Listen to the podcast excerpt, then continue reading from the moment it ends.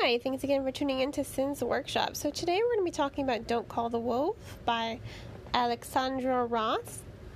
Um, this is a brilliant debut novel. I mean, it was so good that I read the opening and then I read it once more and I added Once Upon a Time to it because it, you know, I was reading it to my son and I'm like, you know what, this is a great story that starts off perfectly with Once Upon a Time.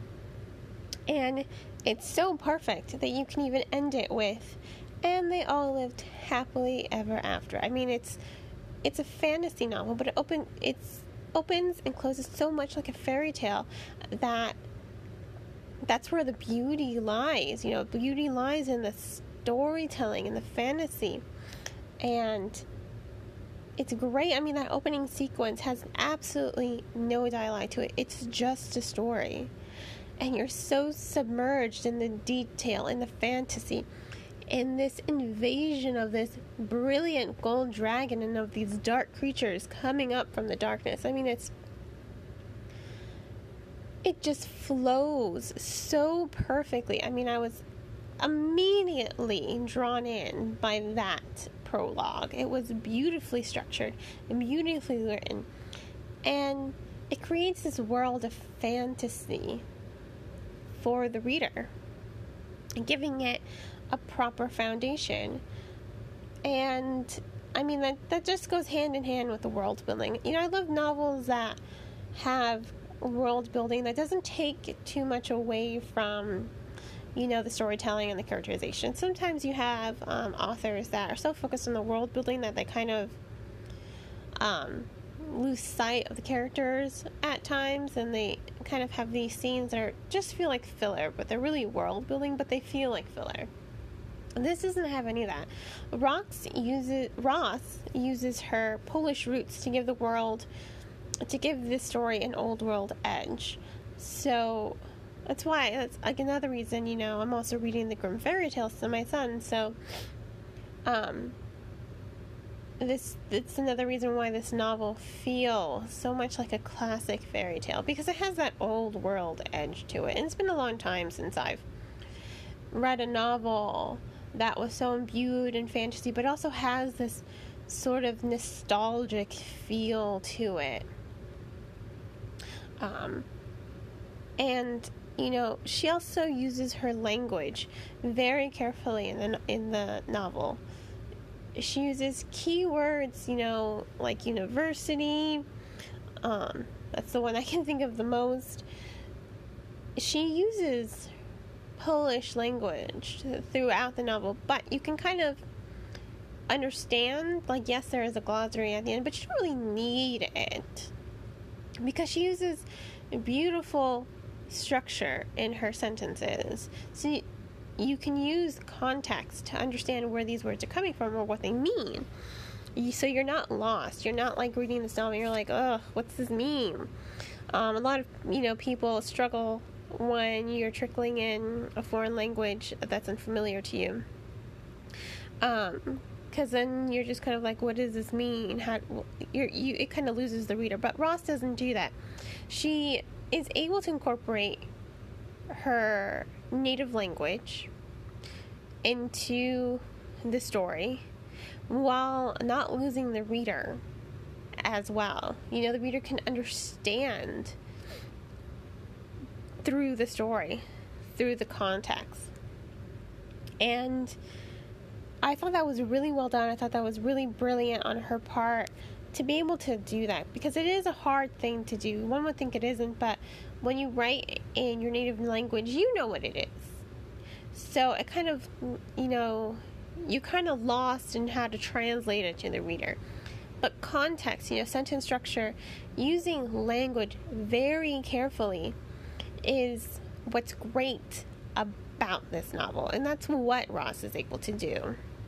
You know, she celebrates her roots, she celebrates where she comes from in order to tell this fairy tale like story. Now, um, I also think the characters are really good. Let's start with Lucas. Um, Lucas, I'm just gonna call him Lucas. It's L U K A S Z. Uh, I thought he was really interesting. He is a wolf lord. You know, he is a he came from the mountain that was invaded by the dragon. And you know, him and his brothers they had to flee, you know, because of the dragon. Mm, and because he's a wolf lord, um, he's also a dragon hunter. What's really interesting about Lucas is his characterization highlights the difference in social structure. Um, he tries so hard to fit into this world, but he will never be one of these people. They won't let him, you know. They do not recognize him as an equal. They recognize him as a savage, a barbarian almost, even though, I mean, he's a pretty brilliant person. Um, people even remark, like, oh, you can read, you know, like, how can you read? So, you know, it's a really great way to use him to introduce this difference in the social structure. But what I also think about Lucas is the way Ross shows the reader his character growth. There are segments. He has nine brothers, so there are segments showcasing his brothers, um, his relationship with his brothers, his personality, and how his brothers influence his personality, but also how them leaving to return to the mountain influenced his personality. You get to see those shifts in how he changes. You get to see how they influenced how who he has become by the end of this novel. But you also get to meet um, his brothers and understand his relationship with them. And I kind of love that, you know, this strong family element that Ross creates while also highlighting, you know, his very strong, slightly aggressive, um, but brooding and lonely personality. I mean, Lucas is very he's he's a little broken every time a brother leaves. He gets a little bit more broken because they leave and he knows that they're they die fighting the dragon. You know, no one comes back.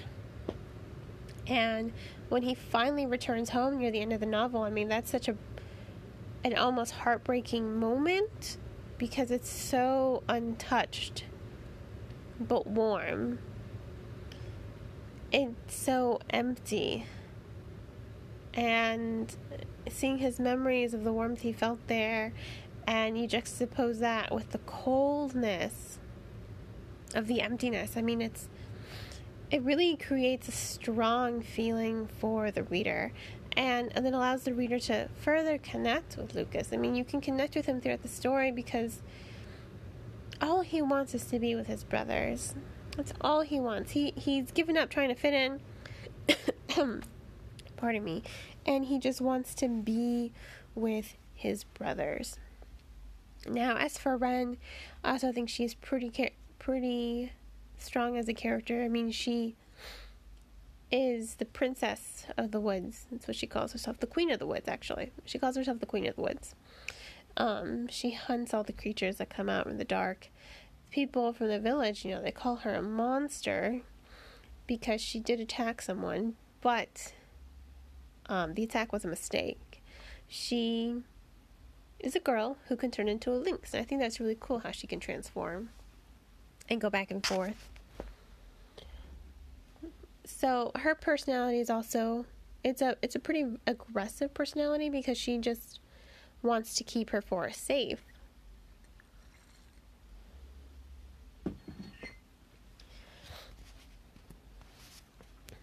And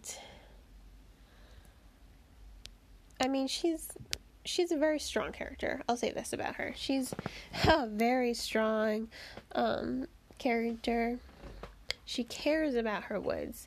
She doesn't really understand um, humanity really or humans she in her world everything is just black or white there is no gray it's just black or white but she soon discovers that you know not everything is as clear cut as she thinks it is and so she also develops you know she becomes more in tune with her humanity, with her human side that she's often neglected.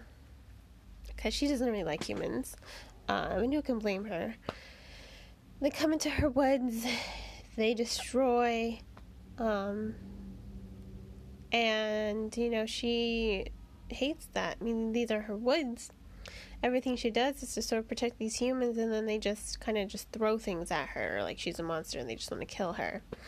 But that doesn't stop her from doing what's right. Um,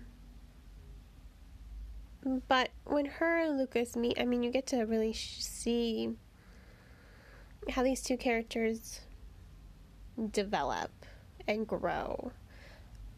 They both open each other's eyes in a way, and I think that's really interesting. How it's written, how it's done. You know, I can't really explain it because you have to read it to see it. You know, Ross does a great job of showing the reader the character development, not just telling the reader. She shows us how they grow by going back to the past and showing us who they were and go, showing us the present and who they are and how they've changed. And overall, ultimately, I mean, I thought this was a really excellent novel. I, I loved it from beginning to end. I love the segments with Lucas and his brother. I love the history. I love the magic. Oh, it's just, it was so beautifully written. And I think as a debut, oh, this was a fantastic debut.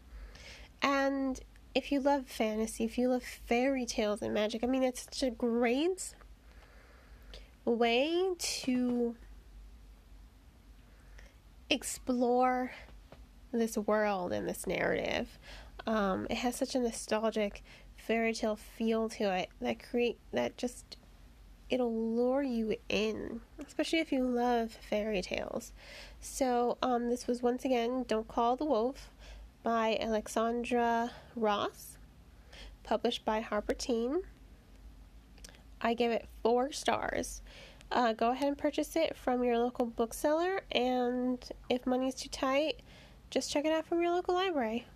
Have a great rest of your day, and as always, happy reading.